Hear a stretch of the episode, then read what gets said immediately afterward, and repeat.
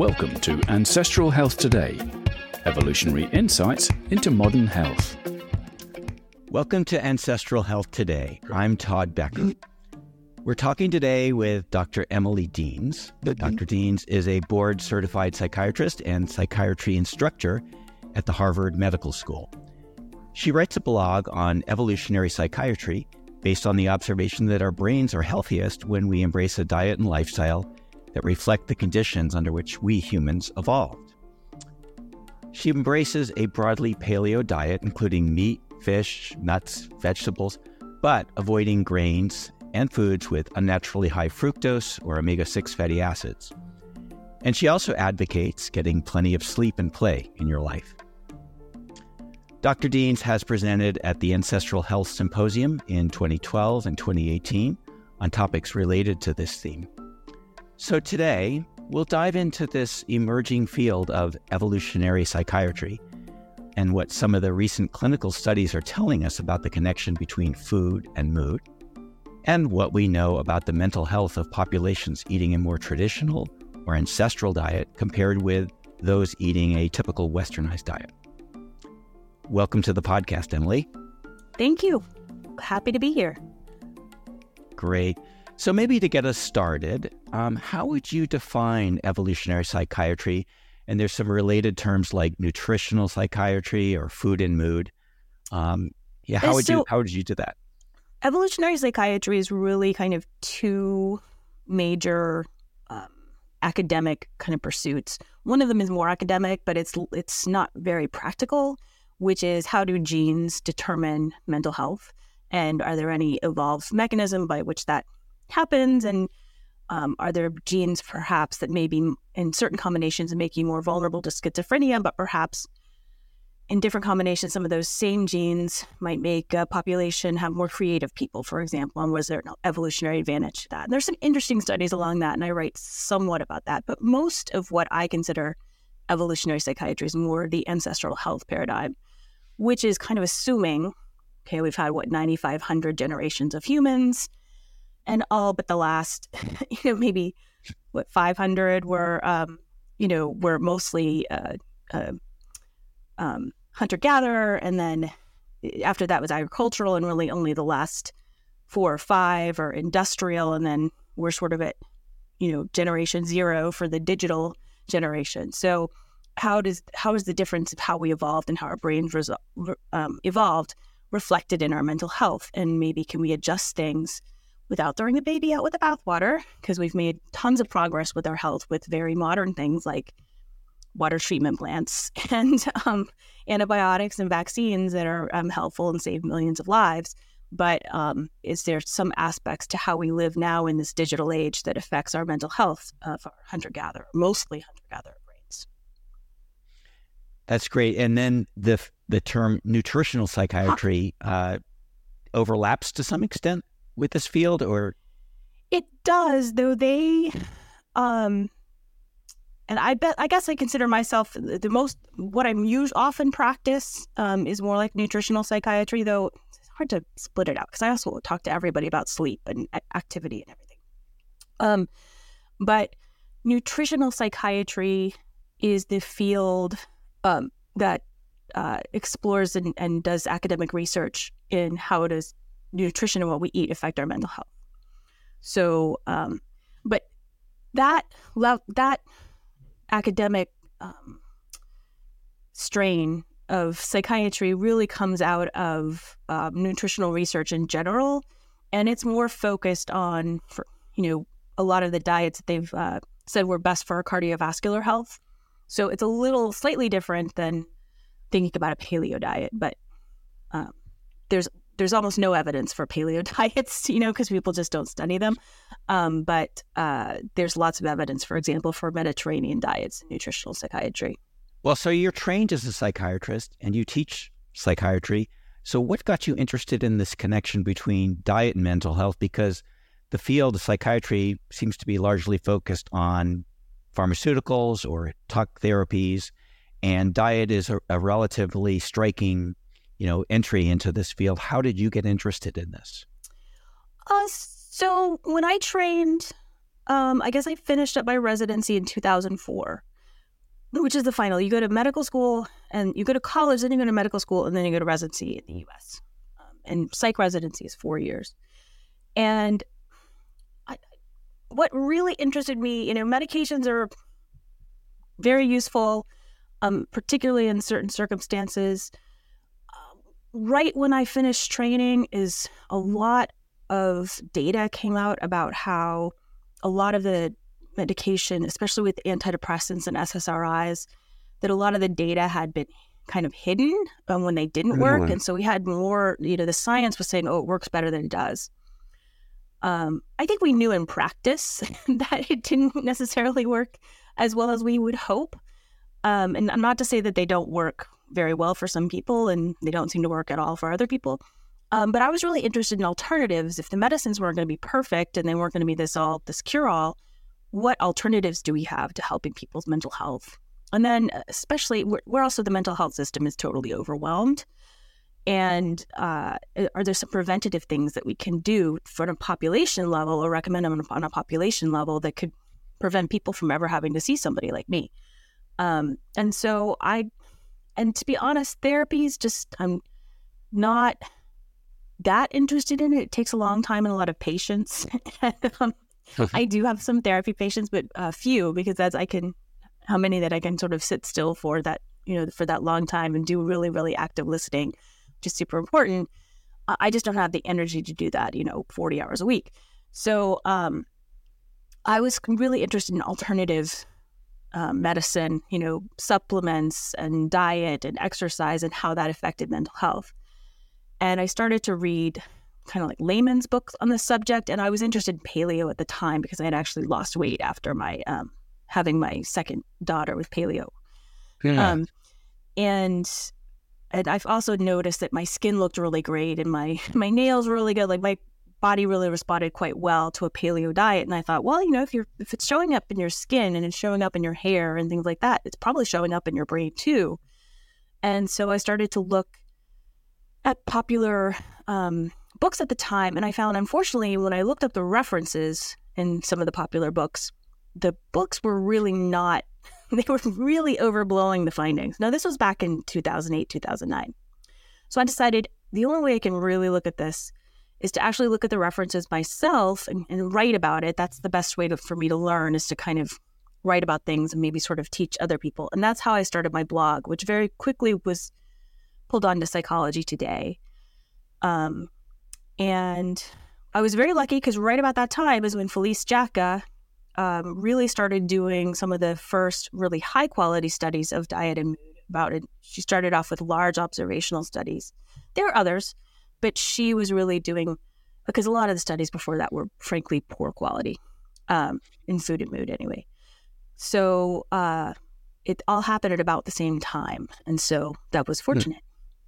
Great. So there's a this part of it came from personal experience, uh, and then an interest in really finding solid evidence based approaches to uh, right. Uh, yeah, not backing this up rather than what's out there sort of in the popular press. So let's dive into that a bit. What's some of the best evidence you've seen that really connects diet to conditions like depression, anxiety, and other mood disorders? So, there are many different types of scientific studies. Observational studies basically follow a group of people over time and just sort of see what happens. And all the large observational studies, um, a lot of them are piggybacked. Um, and they're, best if you follow them as you go along. So you don't pick a group of people and say, oh, how, what have you been eating the last 10 years and how do you feel now? Because that's not very good data because people aren't very accurate about what they've been eating for the last 10 years. Um, but most of these studies were tracking, they're very large studies for cardiovascular health. And what they did was they didn't have psychiatrists doing interviews of patients and diagnosing them with depression, which is the gold standard. They just had people fill out questionnaires about their mood, um, along along with tracking, you know, cardiovascular things. And in um, several of these studies showed that people who ate more uh, tradition who were in the quartile or quintile of food that was most like a Mediterranean diet, which is lots of fruits and vegetables, whole grains, um, fish, you know, omega threes, those kinds of things. And uh, in other cultures, uh, similar studies were done, and the people who adhered more to the traditional diet. So in Japan, a traditional Japanese diet.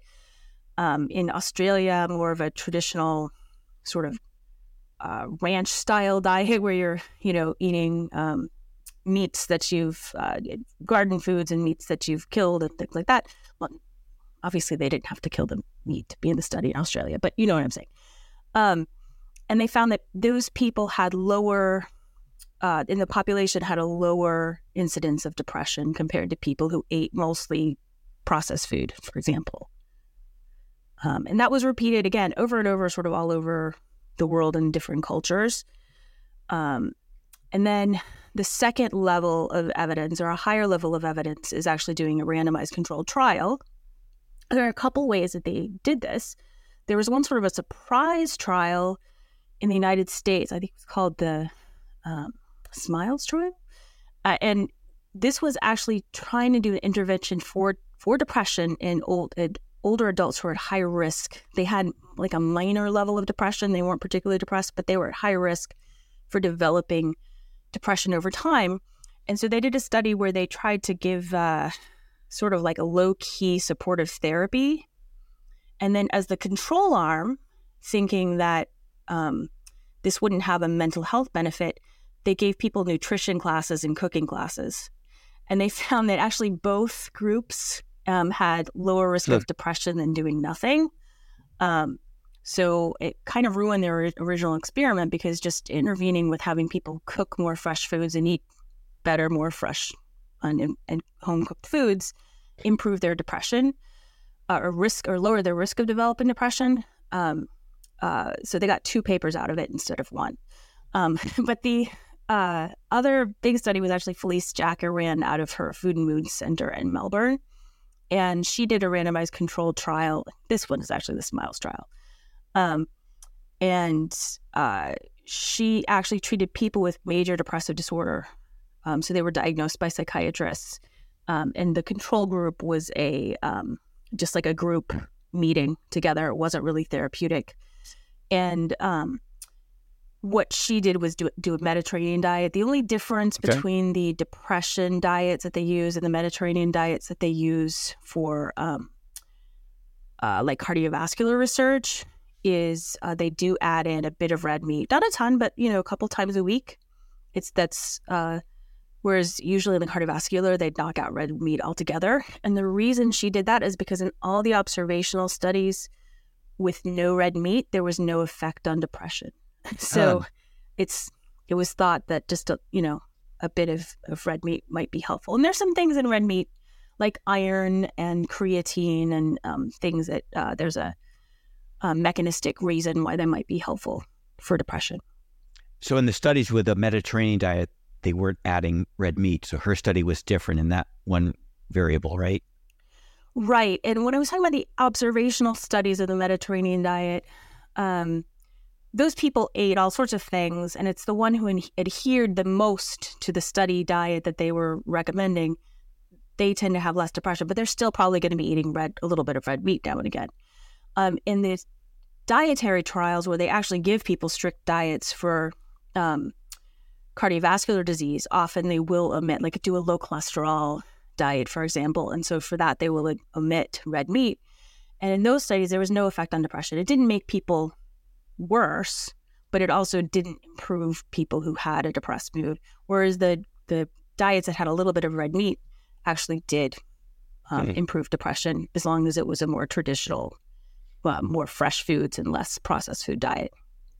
So you mentioned some of these earlier studies uh, were really looking at other endpoints like cardiovascular health, and the the uh, the mood impact was a secondary uh, output, right? It yes. wasn't that wasn't the the intent of the study. Whereas the study you cited by Felice Jacka was intended to look at uh, mood effects. So right. that's and it, that's much more of a interventional or a sort of a cause and effect type of a study, then, right? Yes, and they there was another study in Finland that was similar. Um, they had mixed results, um, but they were yeah, there were some issues with that study but it's very it was very it's very difficult to do she did maybe 200 people 185 people um, half controls, half a diet, and um, it was. Uh, it, she said the biggest problem with that study was the recruitment because oh. uh, it's a it's a big ordeal to sort of oh I'm going to change my entire diet and you know and uh, one of the interesting things she found because what people do worry about when they do more fresh cooking and home cooking is that it's going to cost more um, but actually, she found that people now these are Australian di- uh, dollars, but the people saved you know ten to twenty five dollars a week actually on the uh, study diet. So, what what were the conclusions of the study in terms of any impact on mood conditions? So there were a couple of things that she'd found in this and other studies, which is that people with major depression had decreased depressed mood, and the effect size was similar to an antidepressant. Good. Um, so it was very similar to a pharmacologic intervention. And uh, she did another study where she followed the um, size of a certain part of the brain that's important for sort of like thinking and memory over time. And the people, that was interesting too, because the people who adhered more to um, fresh foods diets, now everybody's brain shrinks over time, and this was over a couple decades. Um, but the people who adhered to uh, less of a processed foods diet, their brain shrunk less. This was the whole brain or the hippocampus? It was the um, the hippocampus. Hippocampus, yeah, which is really key to you know memory and, and things like that, right? And yeah. processing, yeah. So that's so these are real effects. I mean, that's that's pretty uh, striking. Now, what about um, other uh, mood disorders like anxiety or or psychosis or bipolar? Are there any studies showing effective food on those conditions? So there are observational studies on anxiety. Um, they're they're very all the effect that's similar to the depression, but just far fewer of them. um, I'm not aware of any randomized controlled trials of, of food for anxiety. There's also really nothing for the other conditions. Um, partly because it's it's it was hard to enroll major depression, which uh-huh. tends to be sort of a stable or a little bit older population. So if you're going to have people stick to a diet and stuff, it's going to be a little bit easier. Uh, very hard with chronic psychosis and things like that. What they have been trying to do or have tried to do or run a few ketogenic diet studies, like in psych hospitals. Um, as far as I know, those are still ongoing. Um, there are small, there are very small trials of things like gluten-free diets, um, and uh, but really these are just pilots. We're talking really a few patients, um, and there's some studies of ketogenic diets, um, and sometimes they've been extremely helpful, but there's nothing big. Nothing big. Yeah, I, I, I am sure you're familiar with Chris Christopher Palmer's work, right? And yeah, so yeah. I, I think he's looked at ketogenic diets. Um, well, I don't know. Yeah, and he's getting some funding yeah. to try to mm-hmm. run some real studies, I believe. Um, but it's not. I don't know. It takes a long time. It takes um, a long time. Yeah. And and it's and it's it's harder to get funding for food studies, right? You're not uh, getting the kind of funding you would get for a pharmaceutical. Right. Yeah, it's a lot in the U.S. You know, the the things that get funding are pharmaceuticals or devices. So there are lots of really interesting devices uh, that people are thinking about for major depression, like uh, the magnets and um, even light, like light, um, uh, laser light and LED light going through your eyes and your brain, uh, and your like they literally put like a helmet on. there's interesting studies, but of course people can make a lot of money with these devices, whereas they can't really make a lot of money if you just shop at the grocery store. Right. Um, so you know we've been talking about the effects of diets as whole diets, right? Mediterranean or ketogenic or low carb or whatever. But are there, you know, sometimes people are interested in specific components or ingredients. So omega 3 fatty acids or effects of dairy or fermented foods or specific micronutrients. Are there any good studies there that point to the effects of single dietary components on mental health? So, the study of nutritional research has been an abysmal failure, usually when they study uh, single components, especially on large populations. So, for example, for a long time they thought, oh, vitamin E might help with the dementia, for example. And they found that vitamin E actually probably just makes it worse if you do high dose vitamin E. Um, and you know, vitamin D for almost anything except for if your vitamin D is low and your bones are cracking. Um, you know, vitamin D in high doses generally hasn't helped any condition on its own.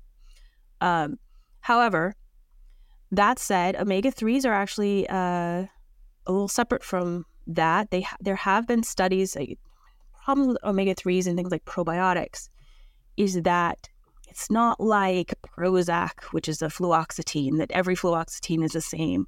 We're talking about omega 3s and you're talking about uh, probiotics. Most of the studies use slightly different formulations of things, so it's difficult to sort of compare them to each other. But for example, the ISNPR, which is the International Society of Nutritional Psychiatry Research, they came together and did a position paper on omega 3s. And in there, which you can look up, and in that paper, they said, you know, they compared the studies of omega 3s with studies of um, Cymbalta, which is a major antidepressant, one of the relatively newer ones. Um, and they found that the effect of omega 3s on depression was similar to the effect of Cymbalta. So, again, another um, with, you know, low risk of side effects, maybe a little bit uh, higher chances of bruising and bleeding, things like that. So, um, it makes sense you know, if you don't want to see a, doctor and you're not suicidal and you don't need to see someone right away, if you want to add some more fish or maybe add some omega 3s to your diet, um, all of the studies just um, to put this out there, all of the studies where it had an effect on mental health, so, and there's some for anxiety, like in medical students, etc.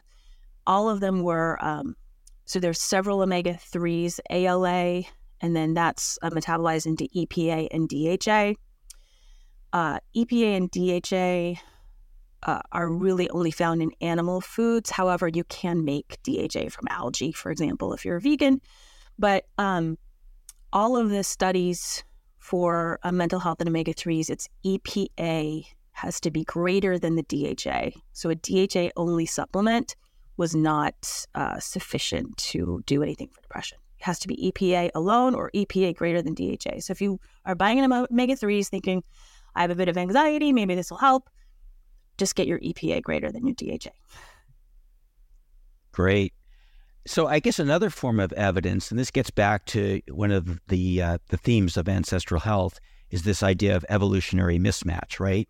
Right. That uh, the that our our bodies, our brains evolved under conditions that were very different than those in modern society, and and the diets were are, are quite different. If you look at pre-industrial uh, hunter gatherer populations or, or pre agriculture populations, or even if you look at current existing uh, pastoralists or or uh, populations that have less exposure to a westernized diet. Have you looked at that sort of anthropological evidence on a population level, and does that provide any insights into uh, how diet can can impact mental health uh, in those populations a, versus ours? That's a difficult question because, um, and I think we have more evidence historically. You know, there's evidence even back in Greek and Roman times, writings, people experiencing major depression. Um, they even used there was like lithium um, springs that they would bring people with melancholy to. Yeah, there's a long history of if people are feeling down and out and they have the means, uh, they used to just ship them off to the seaside because they had better air, fish, you know, lots of minerals if you're bathing in the sea. Um, so, uh, and a populate, you know, it's difficult to assess the mental health of um, of different populations because the social const uh, the social context and the anthropological context is just a hunter gatherer populations would be so different than ours that we can't even really use the same rating scales. So, to my knowledge, that really hasn't been done. Um, certainly, before processed foods existed, there was definitely there was definitely depression. There was definitely psychosis. Um, so it's not all related to that. And there's definitely there are a lot of myths, for example, that in hunter gatherer societies that people with psychosis are treated very well or considered, you know, like shamans, etc. But honestly, um, having talked to um, a professor over at Harvard who had spent a lot of time over in Africa, for example. And he said that a lot of times they were tied to a tree in the middle of the camp and people would throw food at them and not get near. I mean, they were not treated well. You know, it was, it's a fantasy that psychosis is somehow just misunderstood as, as a part of the human condition. It's it's it's awful.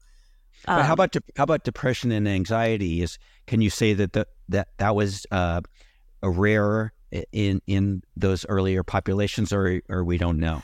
That's a tough question too, because you'll see evidence that depression and anxiety actually have actually been increasing in every generation.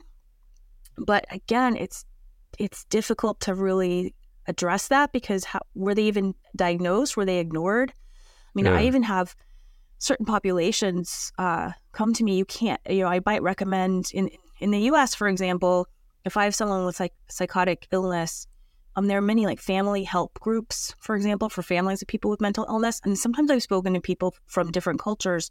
They said, "Oh no, we couldn't possibly go to a family help group because then people would know." Yeah, it's like, there's such a stigma, stigma. that uh, it's really difficult to uh, sort of compare apples versus apples. Um, there are apples and apples; it's apples and oranges. So I think all we can say that it's always existed. Um, that uh, my theory, I think, is that uh, processed food, um, and then also the sleep habits that we have now, our electronic, our lights too late, our um, all these kinds of things do add to the inflammatory burden because it's very clear, for example, that our populations now are very different with regards to cardiovascular risk and uh, obesity, of course. That's obvious. Mm-hmm. I'm not sure that it's, you know, is, is rampant processed food making all of our mental health worse on a huge population level. I don't know. I guess I think about and this is less data. This is more sort of anecdote or, or making hypotheses is sort of the nice way to, to describe it. But you know, I, certainly I've had experiences in my life where I ate, uh, you know, a Snickers bar or something high in sugar, and a couple hours later, maybe I ate it at three o'clock, right? And then a couple hours later, when I was driving home from work, I was in a really crappy mood from my sugar crash or, or whatever it was. And um, if we as a population just really ate better with less, you know, high sugar and high processed carbs so that you're not having like sugar oscillations uh, throughout your day. Um, and it's definitely so when your glucose level falls, um, that does lead to higher cortisol. Um, so there's definitely, again, a physiologic mechanism for that. So cortisol is a steroid and it can make you kind of cranky um, and maybe more aggressive. So would we not have so much road rage if people weren't having like 3 p.m um, processed food snacks, or does it, or does that make you fat and happy? I don't, you know. Um, so uh, those are the kind of questions I sometimes think about. You know. Yeah, certainly. I I, I experience a much more even uh, energy level and mood, uh, staying low carb or, or keto, or even doing intermittent fasting. There's less of that sh- sugar uh, down, yeah, up and down, yeah. So I so that's this is kind of interesting. You know, the evidence from studies, uh, whether they be inter- interventional or not, are hard to tease out all the variables. And similarly, anthropologically, uh, cultural effects, dietary effects, that's hard to tease apart. But phys- physiology is something we can look at, right? That's that we right. can do it experimentally. So there's a couple of theories about why food, about how food interacts with mental health. Uh, you mentioned inflammation. Uh, there's talk about, um, I know that uh, Chris Palmer in his book Brain Energy thinks about mitochondrial dysfunction as maybe one of the drivers. You've mentioned um, brain chemicals like BDNF. Uh, there's the microbiome. Uh, there's hormones. Uh, there's a number of different ways to approach this physiologically. If you yeah. look at it, from, if you look at it physiologically, what to you is the most um, compelling argument that food affects our physiology in a way that can affect our mental health positively or negatively? Is it inflammation or is it something else? So I, I would, uh, and this can be variable depending on the condition, the person. Um, but I would put sort of on a population level, my hat is on the inflammation side of things. And uh, inflammation is a horribly overused word, but also it, and it encompasses a lot. And so maybe it's unfair because obviously mitochondrial dysfunction is a very specific thing, whereas inflammation can mean issues with your microbiome, which also has uh, it changes your hormones. Um, and uh, they de- there's definitely been studies, for example, people with acute bipolar uh, episodes in the hospital and they measure inflammatory cytokines, which are these little chemical Sure. message messengers in our body. They're huge, super high levels. In fact, similar to people who are in that medical ICU, um, who are very sick. Slightly different um, inflammatory cytokines, but there's definitely inflammation going on when people have bipolar disorder, uh, mania, for example, and they're in the hospital. Um, and there's also, you know, these bidirectional um, issues. If you have uh, depression, you're much more likely to have diabetes, and if you have diabetes, you're much more likely to have depression. Depression, it goes or major depression, it goes both ways. So, and in fact, higher risk. In fact, most risk for mental illness, it kind of comes all together, meaning that if you're higher risk for one mental illness, you're probably higher risk for several of them. Uh, it just kind of depends on your combination of genes and whatever's going on, to which one that you get. Is it more anxiety and depression? Do you happen to have a set of genes that makes you more vulnerable to schizophrenia, schizophrenia or bipolar, et cetera, et cetera? Um, so I- I'm going to go with the inflammation as the main driver. However, there's some super interesting studies regarding mitochondria, and the ketogenic diet does help the mitochondria make um, uh, make power better. It kind of, it can bypass some of the comp- uh, complexes that if your mitochondria aren't working very well, it can kind of jumpstart them. It can be sort of like better fuel in the brain for, um, and it's fairly specific to the brain, actually, because Right, ketone right. bodies aren't going to be high anywhere else, right? Um, So, so what do you what do you think of of Chris Palmer's theory that mitochondrial dysfunction dysfunction really underlies a range of of, of mental disorders that it's it's common to them? Do you think he's oversimplifying it, or do you think there's something to that theory? I guess I would weigh on the side of it's probably a bit of an oversimplification, but you know, I I don't know if I've ever met Chris Palmer, but I know I've talked to him many times, and he's not. Um, uh, he's generally a very careful clinician. Sometimes, sometimes when he talks on social media or whatever, it's sort of generalized, but that's how you have to talk on social media. So Yeah. you can't do the specifics of that thing on Twitter, X, or whatever it is.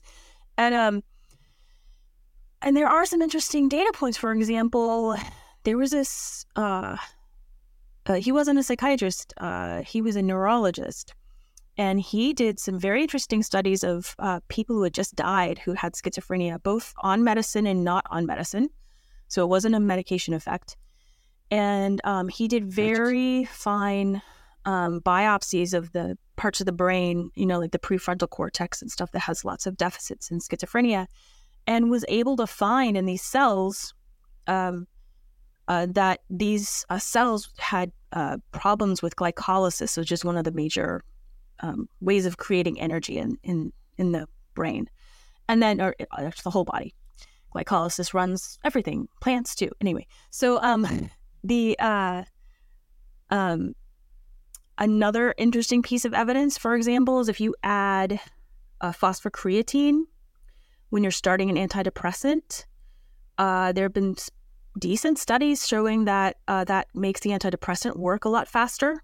And now, what does phosphocreatine do? It helps um, you recycle your the energy batteries of the cell, not the batteries, but the the actual molecules that that that lead that are power in the cell that like power things is they're called ATP, and phosphocreatine is one of the um, uh, precursors of ATP. So it helps you replete your ATP faster and faster. And so adding phosphocreatine to an antidepressant help the antidepressant work a lot faster. So that's evidence that it's a power problem in the brain, right? Are there are there natural dietary sources of phosphocreatine, or are you looking at this purely as a supplement? This was a supplement study. Okay. Uh, Mm. creatine is found in skeletal muscle. So uh, we're talking. So that's another that- so that- another it might be one of the red meat advantages. That, again, I'm not suggesting a carnivore diet or anything like that um, would be better for depression or anything, but um, certainly no data about that. But um, that might be a reason why in those interventional whole diet studies that the ones without any red meat weren't as effective or didn't work. Great. So we've talked so far really about evidence and the the the, the rationale for looking at food as a uh, a key effector of mood. But let's let's turn now to your own practice. Right. You you see patients. Um, how do you work this into your own practice? Do you uh, do you look at food as an alternative to medication? Is that where you start? Do you look at combinations? How do you actually, in a practical sense, uh, employ diet in your own psychiatric practice?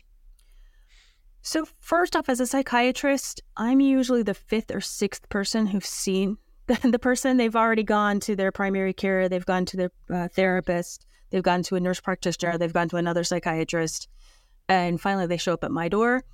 And so, 99.5% of the patients I ever see are already on medications. So, what uh, I primarily do is try to get a really detailed history. And part of that history, I ask about diet and diet and food are uh, really fun to talk about with people because it's a big part of people's lives. It can be a part, you know, if someone is chronically obese, they might just sort of hate food or they might really love it, but they've had, they, people can have really strained relationships with food. People have had histories of eating disorders, etc. And so getting that history and then what, what do you normally eat?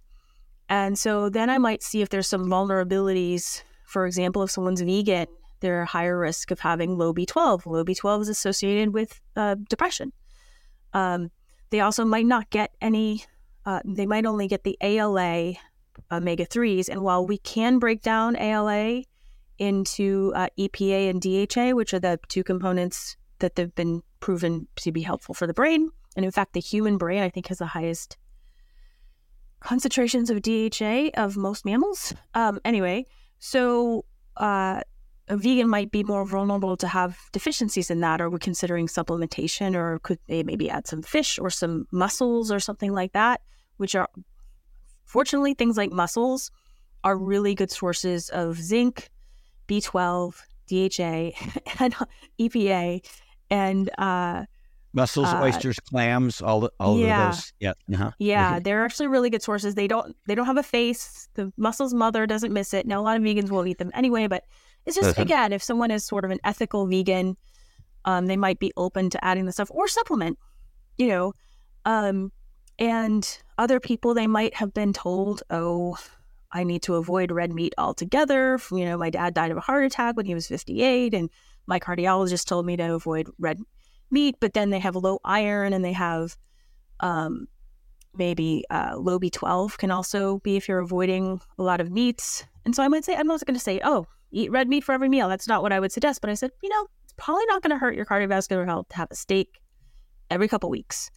Um, and that way, you know, you can get your iron up. You don't have to take a pill, that kind of thing. So once you, you can also talk, you're talking to an older person who has significant depression and they have dentures that don't fit very well.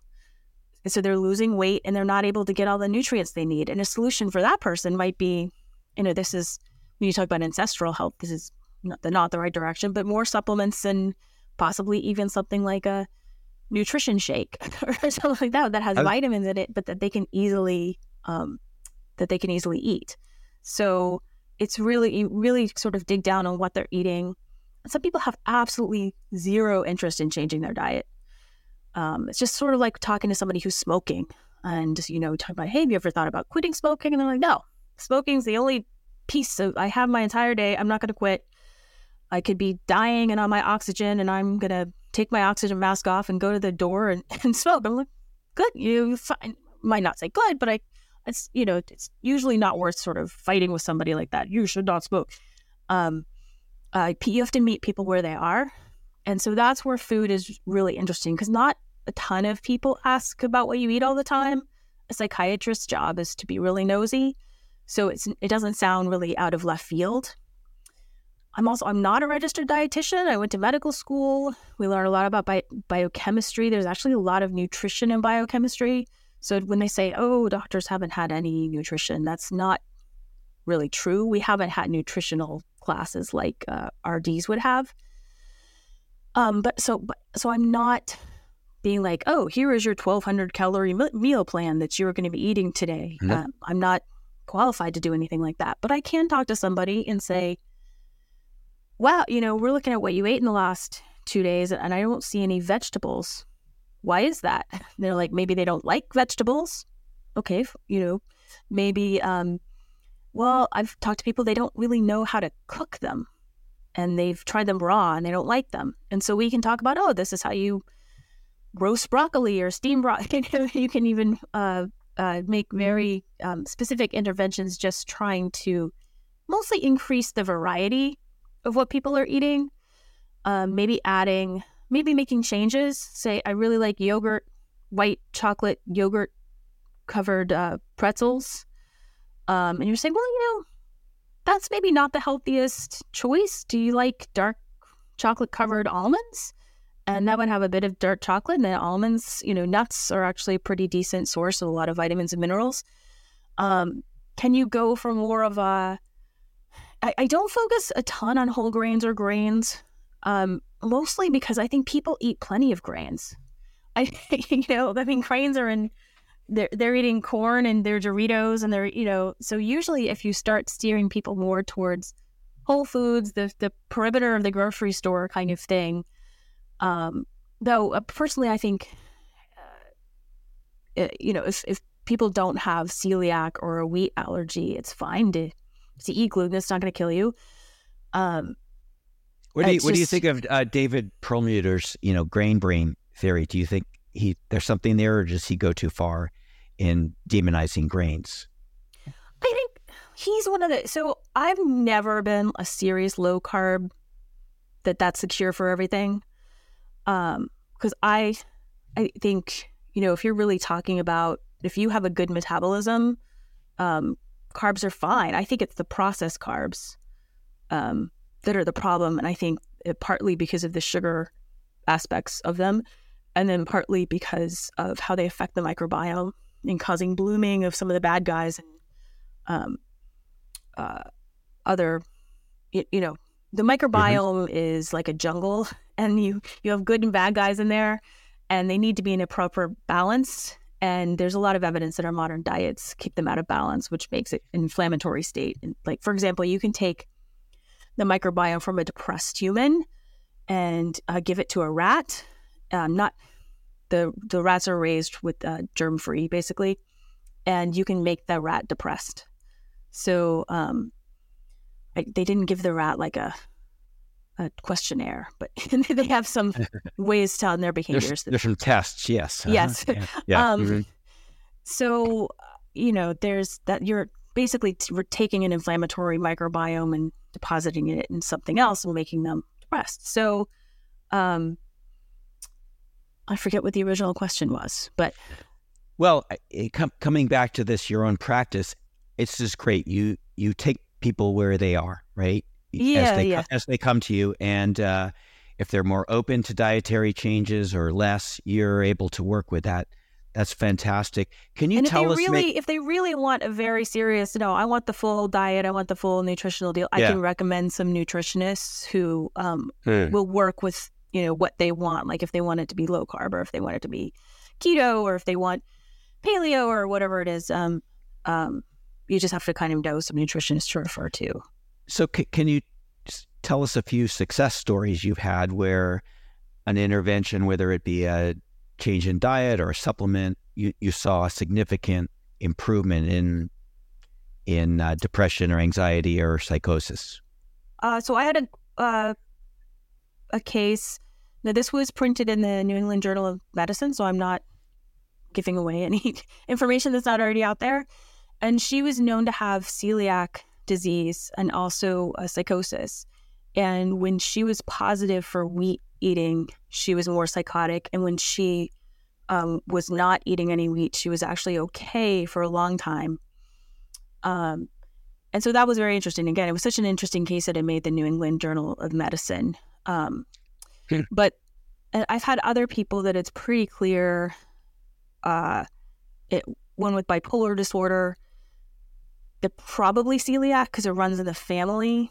Um, but discovered er, very early on that eating, not eating wheat, really kept their mood quite stable. So it was not in order to be tested for celiac, other than testing the genes, you have to be eating gluten um, because they do like biopsies of the colon and they can also test for anti gluten antibodies. And this person was not willing to go back on gluten because they didn't want to become psychotic again, um, which I think is very reasonable. So we're pres- presuming that person is celiac, and they do quite well um, on uh, I've not seen wheat avoidance necessarily help with mental health if the person wasn't celiac. So in celiac, you have an autoimmune reaction to wheat, so an inflammatory reaction to wheat, right?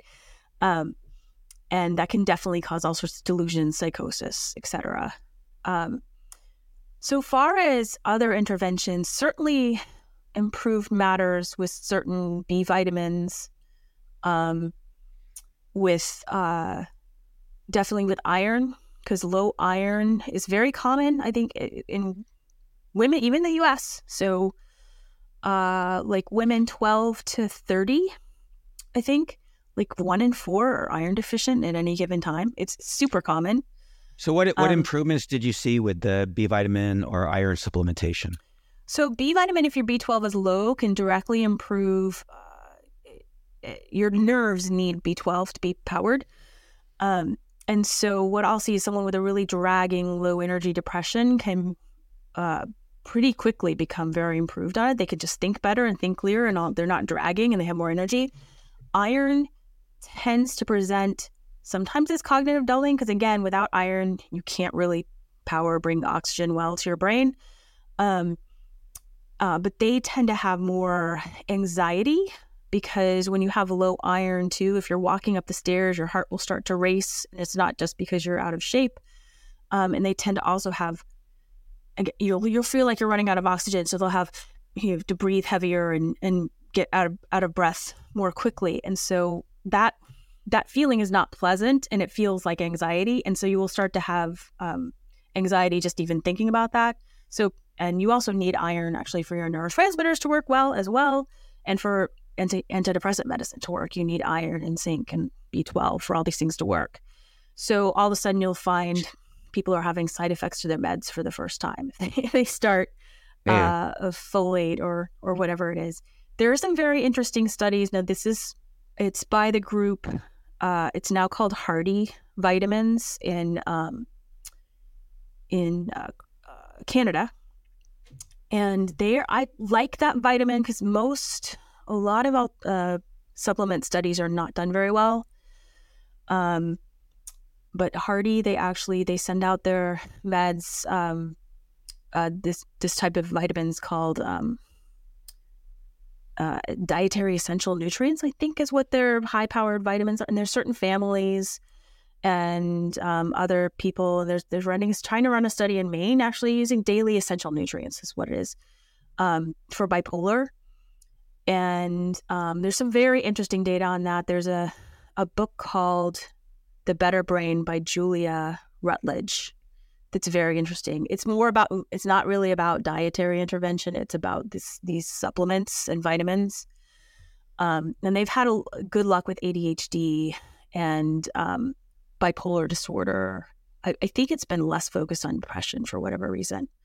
Um, I think original the family that originally started using these vitamins, they used it in their own family, and that's why they decided, and it helped. They had a strong uh, history of uh, bipolar and schizophrenia in that that family and they found that it helped. Um, Have you found that um, removing uh, simple sugars or processed carbs or going full on ketogenic has in any of your patients have you have you seen those benefits? I know I the reports I've read in in the, uh, Chris Palmer's book seem to show that, but have you had any experience using ketogenic or you know uh, low low carb to help uh, mood? I've seen in one case bipolar go away with ketogenic diet. Um, I've seen oh, most of the people, I have to say, most of the people who come to me who with dietary control things already discovered that the diet really fixes them and they want a psychiatrist who is understanding of that is not going to be like, oh, that's ridiculous. Um, so I there are several cases of that. I know people online who had depression and anxiety from childhood who the minute they went on a ketogenic diet, all of a sudden it fell away and they were almost a completely different person. So uh, this is all anecdotal evidence. Mm-hmm.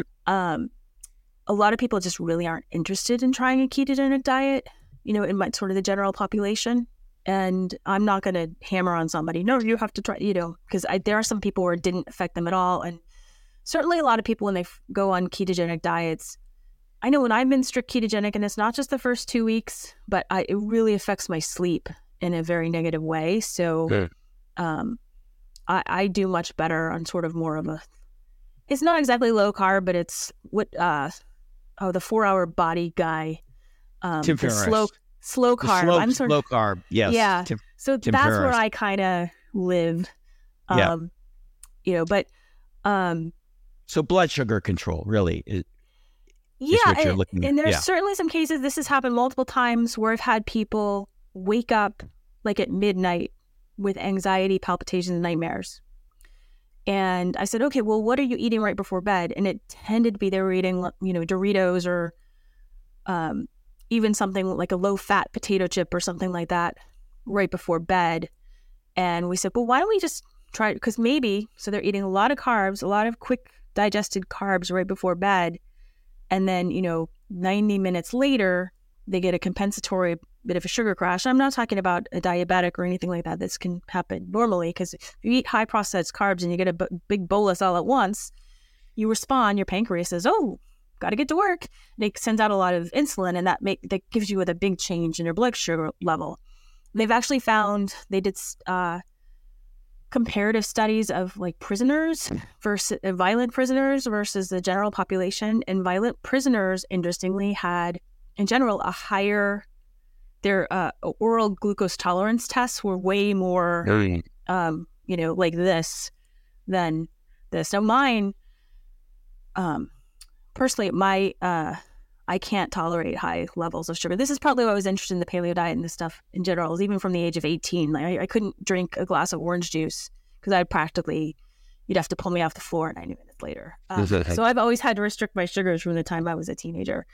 Um, and I never had diabetes or anything like that. But uh, so maybe I'm a violent criminal. I don't know. Anyway, so it's not always as- associated with violence and being aggressive and being in jail. But I just thought it was an interesting finding.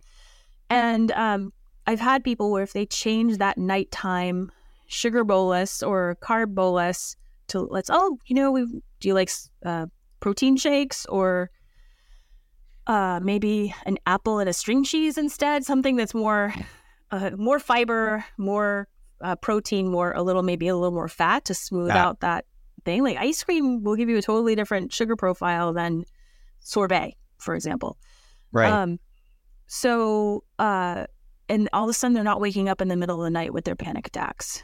So, uh, you can definitely, by smoothing out that blood sugar response and giving more uh, whole foods in general. And I, I'm not necessarily talking about paleo in this case because we're also talking about legumes and whole grains and things like that that are a little bit more like the slow carbs. Um, that people tend, as you said, have a smoother mood throughout the day. And I think a lot of people have had that experience. So I don't think it's kind of like, you know, nobody will argue with the fact that your mood state and your emotional state doesn't affect your physical state because everybody's had a tension headache. Everybody's had their, you know, in that nervous situation, the rumbling stomach. So everyone gets that it can go that way. Um, so to that it's the opposite that your physical state um, can also affect your mental state. People understand that too. When you're a lot, a lot of pain from a broken leg or whatever it is, you're you're generally grumpier and um, uh, maybe not particularly happy.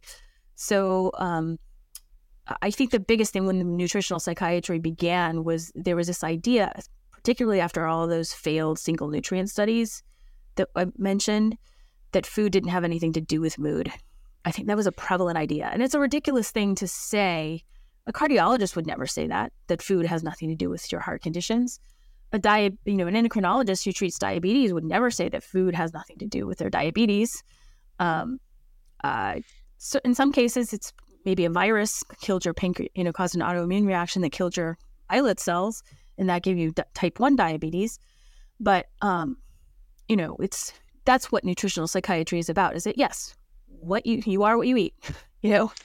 Yeah, and I- and I think you and you've mentioned this in some of your talks that that 20 years ago this was denied, right? The standard position was food had nothing to do with psychiatric conditions, but I, I think you also mentioned that there was a an article, a editorial or an article in Lancet that finally acknowledged that diet can impact psychology. So do you think that the profession is coming around, uh, not not just informally, but to formally acknowledge this connection between uh, food and, and mental health?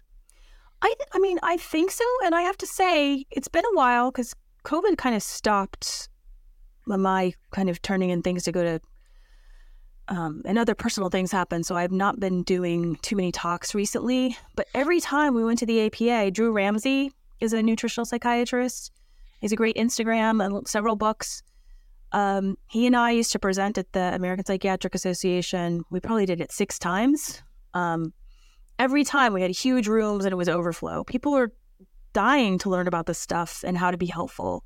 Yeah. Um, I think people are afraid that they're overstepping what they know. I mean, it, I've made it an effort to learn a lot about supplements and different kinds and that, that kind of stuff. But you, again, you don't have to be a registered dietitian to say, oh, maybe add some more fish to your diet, or maybe add some, you know, or, and also to be able to recognize some of the symptoms of a B12 deficiency or an iron deficiency so that you don't miss it. Cause it's really ridiculous to give someone Prozac if they don't have any iron, you know, if you haven't even asked about it. Yeah. So how does this work? Somebody comes to you, they're on medication. Yeah, they might want yeah. they might they might want to get off or reduce their meds because there's side effects. Uh, food can certainly help there. Do you have any experience where dietary interventions have helped patients reduce or come off of their psychiatric meds? And also, how do you handle this kind of from a risk and liability standpoint? Because that's a that can be a little bit touchy. What is your approach to helping people reduce or come off their meds?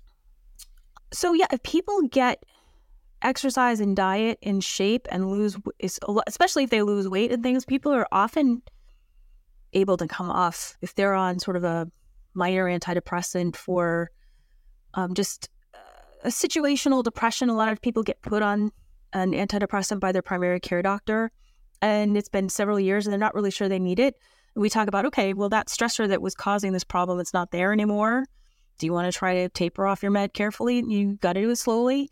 And in the meantime, we can try all these other things that are known to be helpful. And sure, you can be very successful. I mean, someone is, um, with the exception of one celiac case, for the most part, if people are on mood stabilizers or if they've had suicide attempts, or if you've had repeated episodes of depression, if you've had two prior episodes, you're about 90% likely to have a third doesn't mean that you necessarily need to be medicated um, the entire time, but you just have to be more careful. Um, and there's certain situations in people, and they, we do a lot of training in this about suicide risk factors. So um, you just want to be very available. So if something goes south, they can call you and you can adjust very quickly. That's kind of how that works. Have you had um, successes though with people reducing or totally yeah stopping. yeah i mean all the time sure if, um, especially with like depression or anxiety you have other and it's usually not just diet alone it's usually not so clean so it's hard for me to just sort of sort out a it's usually they're adding diet they're taking better care of themselves in general so they're sleeping better they drop out alcohol um, that can be huge you, tremendous you, um, yeah you, you, mentioned exercise uh, yeah it's so adding more activity um, or act- different activity because maybe the activity they were doing before was uh, causing them injuries all the time or they were overworking causing more stress. Uh, so yeah i've also had people this is more controversial and again more people come to me after fixing their problem than before but um, a diet any kind of dietary change can cause an eating disorder. So it can make you obsessed with diet and losing weight and counting all your calories can kind of make people really obsessed with food. But yeah. i've had other people who if they switched from counting calories or whatever it was to just, okay, well, I'm just not going to eat processed foods for the most part, except every once in a while I'll have cake at my birthday or whatever it is. They think much less about food because they don't have, they can just go out and like, okay, I'm just not going to eat that. And all of a sudden they're, they go from obsessing about food all the time to not obsessing about food, really from sometimes from an eating disorder situation to a not eating disorder situation. And in general, eating disorders, they would advise you not to restrict the diets of people with eating disorders. Um, these are people that sort of already figured that out and it's working for them. So it's not really risky on my part to continue that. Um, people with with eating disorders is complicated because it can go. Different people seem to work work very well either with certain restrictions or just eating the same thing every day, so they're no longer losing weight, but they don't have to think about it all the time. Again, not not the best way maybe to live an entire life, but it's better than being in the hospital all the time. um, so, uh, eh, so yeah. So once if people are able to take on new diets or even just change from oh my breakfast was just a Cadbury cream egg or no, again nothing against the occasional Cadbury cream egg, but um, you change that to um, or they weren't eating breakfast at all and they were um, then starving at 10 a.m. So they just grab whatever candy that's out at the office or whatever it is. And you say, okay, well, what can you do for a quick breakfast? And so these little things can make an adjustment and can make a big difference over time. And yes, I have had success. I I have not been running a study on my patients, you know, so I, I don't think there are a few cases where you can say, oh, we just changed this again before dinner snack, and that really fixed a lot of things that I talked about with the uh, waking up with nightmares and anxiety. Um, and it doesn't work for everybody who wakes up at midnight with nightmares for anxieties. Not all explained by what they're eating before bed, but um, so there are some few very clean uh, sort of case studies like that. But most people, their improvement is multifactorial. Um, sure. Not, but also the psychotherapy side of things. So, how are your relations? I mean, I talk I talk about all those things too. So, um, these th- these things uh, work together, right? Yes. Yeah. Yeah. yeah. So, um, maybe to kind of uh, pull this all together, can you tell us a little bit about what you're doing these days in terms of writing? Are you is your blog uh, active? Um, are you planning any presentations or any research, or is your focus mainly on your practice? What, what what's going on um, with your your work and your plans? With the pandemic and changing everything to online, I was having less fun with teaching. So I resigned my um, Harvard position 2021. Um, and also, this was actually the pandemic too, because it was just an interest of mine. I'd always been in the 90s, I'd read all those virus hunter things and was always just interested in. Um, I had a great aunt die in uh, the flu pandemic in 1919. Um, and another, actually, my another great uncle ended up getting the um, encephalitis um, and was institutionalized after the flu. The the fatigue encephalitis, I think, might be sort of like the long COVID of the 1919 flu. Anyway, sorry. Um, so I was really more interested in that um, for about two years, and then as it has happened sometimes in my lifetime, I sort of stopped writing altogether for a little while, and there are multiple reasons for that. Um, so what I've done recently, I've done a couple podcasts recently. Um, this is probably the third one I've done um, in the past year. And I've been invited for a couple, these are more academic presentations. So, residency programs want to learn a little more about evolutionary psychiatry or nutritional psychiatry. I haven't put in any, you know, you have to apply to present at a um, convention or, or whatever it is. And I haven't done that recently. I, th- I think I certainly would be interested in um, the next ISNPR, which I have to see where it is. The, the last one, I believe, there was one in Australia and one in Istanbul or something more recently. And I, I have gone to the one in London and the one when it was in Washington, D.C. or Atlanta. I know it was Washington, D.C., I think. Um, and uh, if they come closer than Australia next time, I think I'll go. Um, well, I know your talk your talks at uh, AHS were were very well uh, appreciated, and uh, once we start that up again, um, that might be another venue where yeah, because that's I, I, that's an interesting kind of mixed audience of professionals, academics, and lay people too. I re- I've always really enjoyed AHS, and I, of course I see a ton of friends there. So yeah, I'd always be welcome. I would, yeah. would be, always be honored to to um to present there on different stuff. I have faded back a little bit for various reasons. Partly partly was the pandemic just sort of put a kibosh on everything for several years, but then also my kids are kind of teens, and so mm. um, weirdly, you kind of need to be around more in the afternoon, and so they don't have driver's license yet, so I've got to be, you know, we're driving them around everywhere, so it's just been I've just been a little bit more homebound recently and not traveling nearly as much. Um, but yeah, it would be nice to get back in the swing of things. Um, yeah, I think my most recent my most recent presentation was at uh it was in LA. It was an ancestral event. Um it was 2020 or 2021. But I don't I haven't done a presentation since then. So it was on. Sure. It was actually interesting. It was on um, how infectious disease and the history of epidemics affected mental health. Um, again, and that was more that my focus for a few years with the pandemic. So for a few years. Yeah, great. Well, I uh, you one thing we'll do is in our in our show notes if you have any links to, to some of the studies you mentioned that you think would be interesting to viewers, we can put those on. Um, it, it's always good to have that sort of because I know you've Okay. really del- you've really delved into the studies. Yeah. um, and and I think that's that's pretty interesting. Um, well, thank you so much, Emily Deans, for the conversation today. I've enjoyed it, learned a lot, and I think this is going to be of uh, interest to this uh, audience uh, because we're always looking at how we can be inspired by evolutionary health, by the idea of mismatch, and and what it is we can do to be inspired by ideas of how our how our early human ancestors evolved. Uh, not just I have- for, for fit, yeah, have- not just for, I have hundreds physi- of articles. Mo- a lot of them are with food and mood, but many of them are about um, genes. Some of them are about you know exercise. Some of them are about a lot of them are about light management and sleep management. So all of those are up at Psychology Today. You just Google evolutionary psychiatry, Psychology Today, and they're all there. Um, Yeah, yeah. We'll cer- we'll certainly put your your uh, your blog uh, up uh, for the readers too. Yeah. Yeah, and thanks for having me on. I could obviously talk Yep. about this stuff for hours, so I really appreciate it. All right. Well, it's been fun. Thanks again. Um, enjoyed it. And uh, again, Dr. Emily Deans, uh, ch- check out her blog on uh, on, on evolutionary psychi- psychiatry.